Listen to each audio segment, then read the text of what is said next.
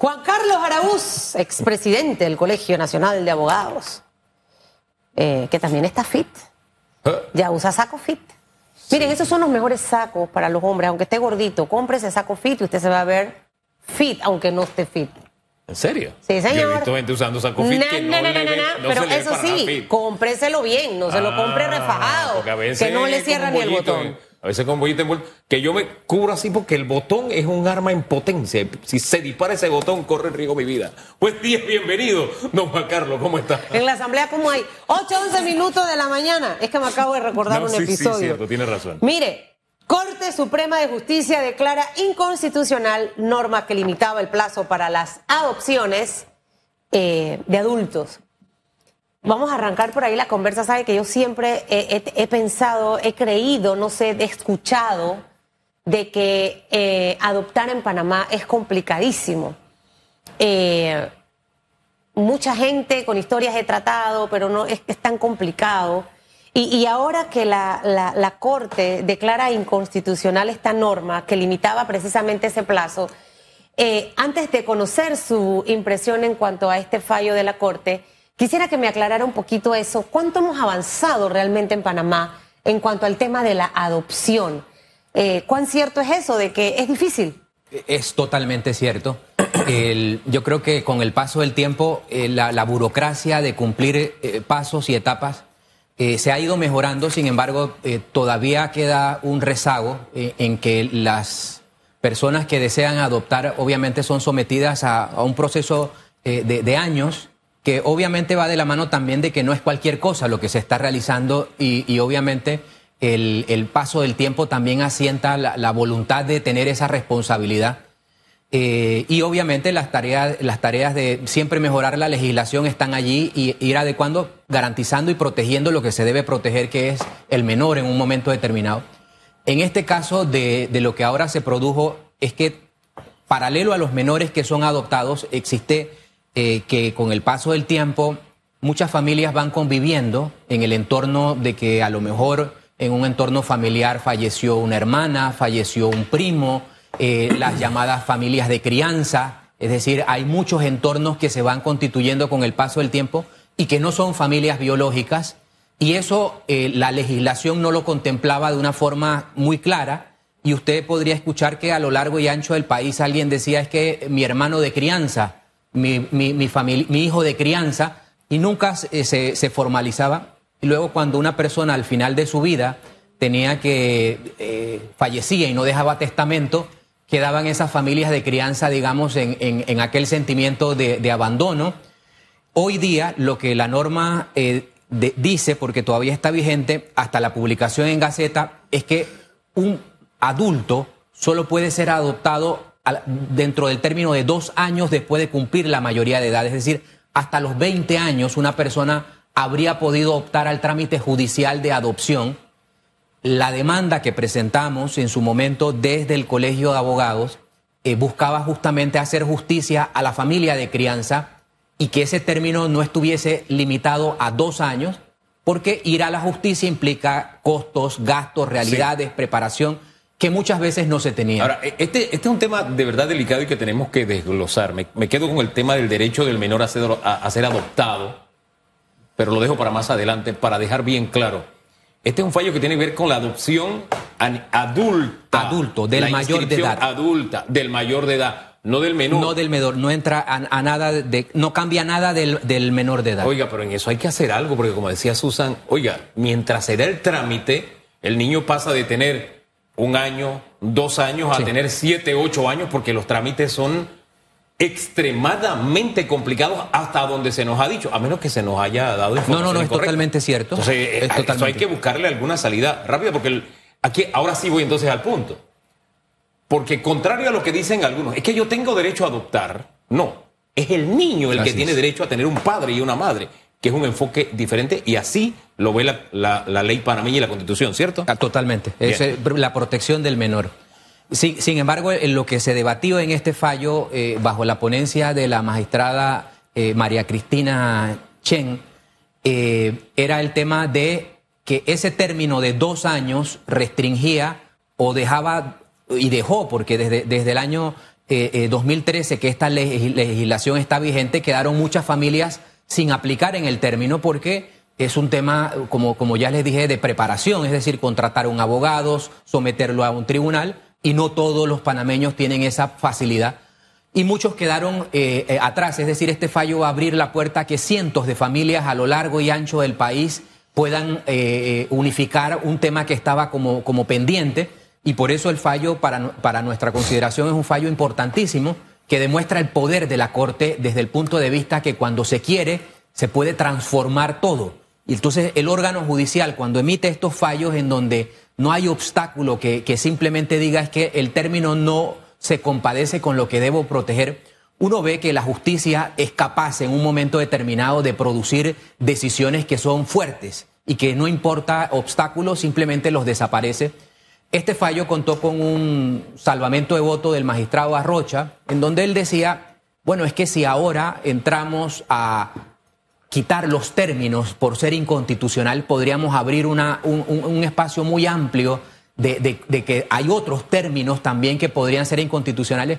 Sin embargo, el punto que se plantea en el fallo es que el amor de la familia es lo que debe ser preservado por encima de cualquier término. Es decir, la Corte está emitiendo un fallo de que eh, eh, lo que se debe proteger es ese vínculo familiar sin un obstáculo eh, formalista desde el punto de vista eh, eh, de, lo que estamos acostumbrados. ¿Esa era la única argumentación del magistrado Rocha?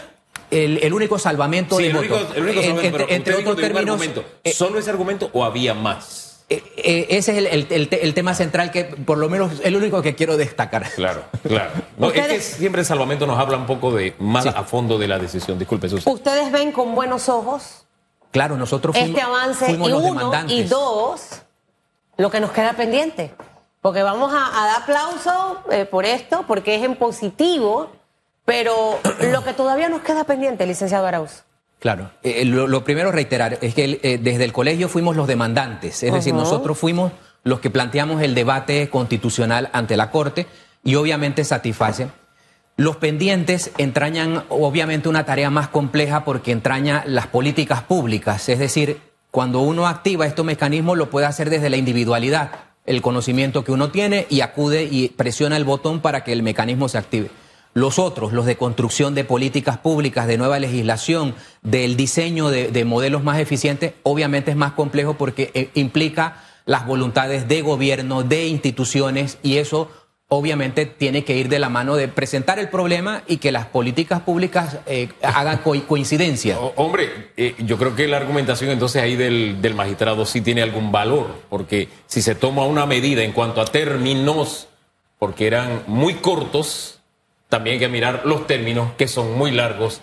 En el caso del menor, porque allí es donde creo que ahí tenemos en algún momento que posar la mirada. Fijado el criterio, lo que va a determinar es eso. Ya, ya, ya queda mostrado cuál es el gran valor que la Corte protege. Por lo tanto, acudir nuevamente con otros debates va a ser mucho más eh, eh, sencillo. El valor que la Corte protege en algunos casos. Bueno, yo, bueno, yo le eh, agregaría en algún, ¿cómo? en algunos casos. Porque hay casos que son. Por eso en estos casos vale la pena, o sea, incentivar a la Corte de que la sociedad se siente regocijada. Vamos a inspirarlos y a motivarlos precisamente hacia eso. Pero en materia de adopción, obviamente solamente en, este, en, este, en este caso específico hablamos de los adultos, pero en materia de adopción todavía, Corte Suprema de Justicia, señores magistrados, tenemos demasiado tiempo. Hugo hablaba de niños de dos años, pero ¿qué pasa si, si el niño tiene 15, 16 años, que son niños más complicados de que los adopten porque las familias tienen cierto recelo, ¿no? Entonces ya cuando este tiempo pasa y pasa y pasa y que no veo para qué voy ya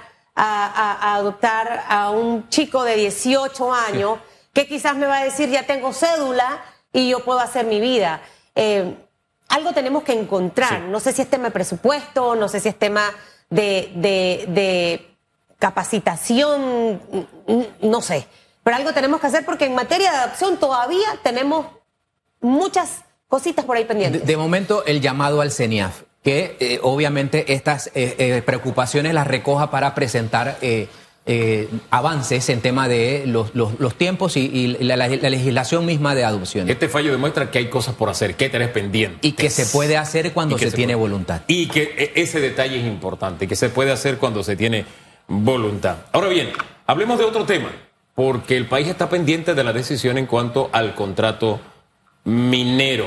Y hace un rato, en la entrevista anterior, hablábamos de, sí, el interés nacional, pero dentro de ese interés nacional están tanto los trabajadores que directamente están recibiendo, están poniendo el plato en la mesa todos los días, directamente como los que indirectamente son beneficiados. No es el único factor, hay muchos más. Sin embargo, en esos muchos más hay advertencias de inconstitucionalidad, hay llamados de alerta, en fin, hay, hay de todo. Yo, quisiera saber cuál es el criterio que usted tiene respecto a este, a este contrato y llevarlo a dos escenarios. Uno, ¿qué pasaría si aprobamos el contrato como está? ¿Y qué pasaría si no lo aprobamos? Si la Asamblea decide, ¿sabe qué? No se aprueba. Vamos a esos dos escenarios. Bien, eh, contrario a, a las voces que puedan estar en este momento debatiéndose, yo soy del criterio que la Asamblea debe aprobar el contrato, debe aprobarlo cuanto antes, porque la aprobación trae consigo un beneficio muy concreto al Estado. Este tema se ha dilatado en el tiempo demasiado y el daño a la imagen, reputación del país de pretender post pandemia traer inversiones a, a nuestro país para traer desarrollo se contradicen en la misma medida en el que yo no puedo resolver un problema rápidamente. El tema del contrato es que el propio Estado panameño alentó a la empresa a invertir y yo no consentiría bajo ninguna razón que a alguien se le aliente con confianza y con demostraciones de que tú puedes eh, tener este espacio como seguro y luego se le retire.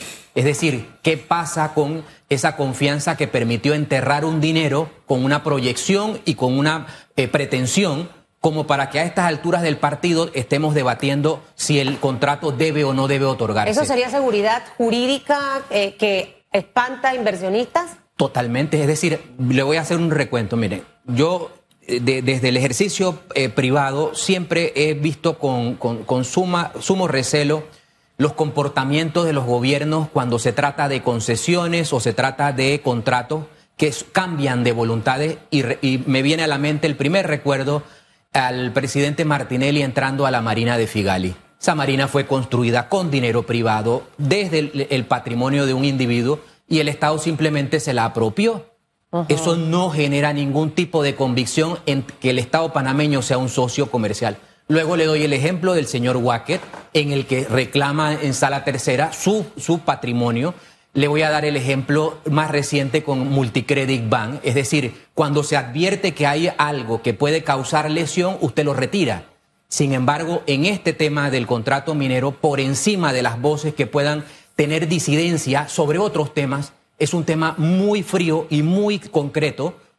Se le dio el consentimiento para que llegara. Ok, Se ¿qué le ocurre- dio el consentimiento para ¿Qué que ocurre con el resto de los temas? Entendiendo la parte eh, le- legal que implica ven, invierte, pero ¿qué ocurre con el resto de los temas eh, eh, que han sido gozados en la Comisión de Comercio? sal- mi, mi punto es, salgamos del estancamiento, se aprueba el contrato, el que quiera ir a debatir a la Corte sobre alguna cláusula puntual, que vaya a la Corte y eso es el Estado ¿Se de puede Derecho. hacer? O sea, Eh, eso, eh, eso es el ejercicio en, en un? Estado de Derecho. ¿Legalmente se puede? Se- a ver, se puede plantear el debate.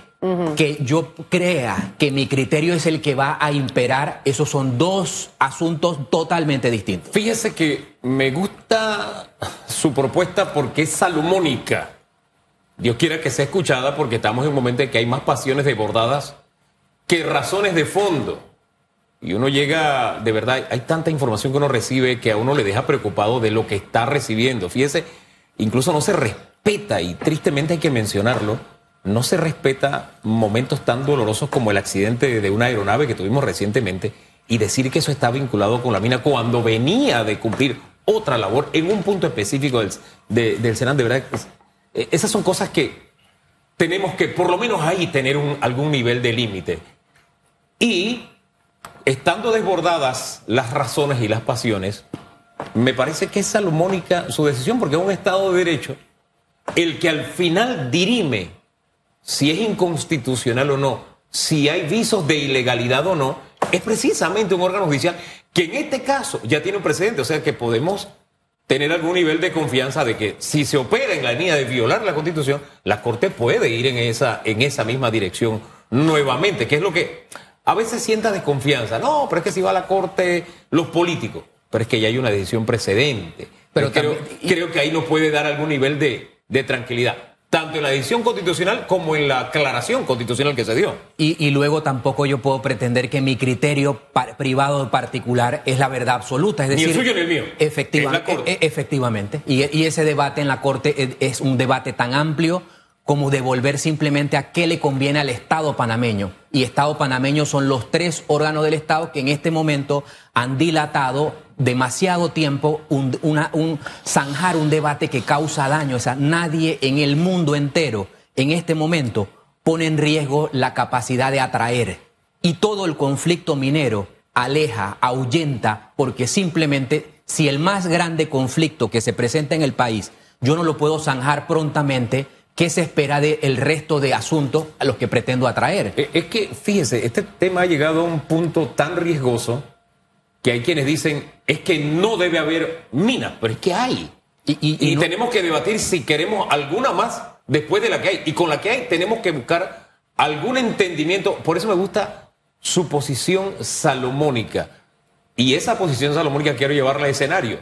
A ese escenario de que no debe haber minería en Panamá ¿Es posible en este momento decir eso? O sea, siempre va a haber la capacidad que el Estado diga lo que diga. Mi, reflexión es lo siguiente.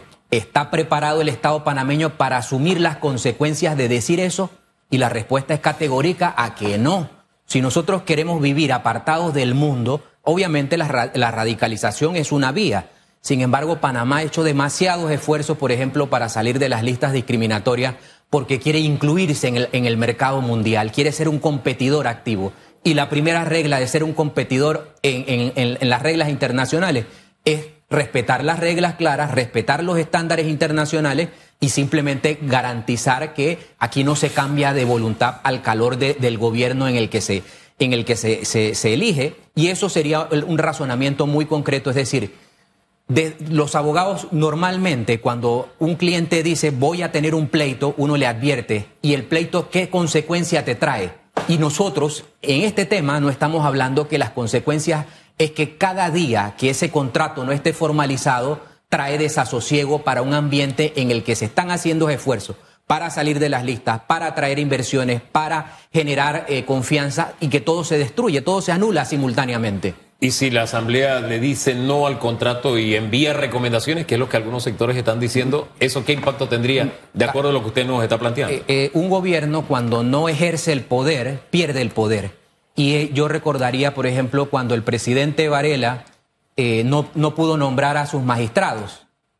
Y, y, ese sería el mismo ejercicio, es decir, este gobierno habría sentado una mesa de negociación, generado compromisos y si este gobierno no puede salir a defender sus propias convicciones con su propia mayoría en la Asamblea, prácticamente entonces eh, eh, este gobierno simplemente concluye su mandato en ese mismo momento. El, punto de partida es, si yo no puedo señalar que lo que ha ocurrido ha sido desviación de poder, corrupción o hechos que eh, ponen en duda la legitimidad de esos acuerdos, yo no podría, digamos, obstaculizar que simplemente se concluyan las fases y etapas y yo lo que propongo es concluyan la etapa, aprueben el contrato y el, que, eh, el quejoso o el, o el opositor al documento acuda a la Corte como siempre se ha acudido cuando uno tiene eh, eh, duda sobre la constitucionalidad de algo. Le guste o no, le guste lo que decida la Corte. le guste o no le guste con los comportamientos que ha tenido la Corte. 8.30 minutos de la, de la mañana, señor Araúz. Que le vaya bien. Gracias por acompañarnos esta mañana. Que tenga, que tenga buen día. Gracias.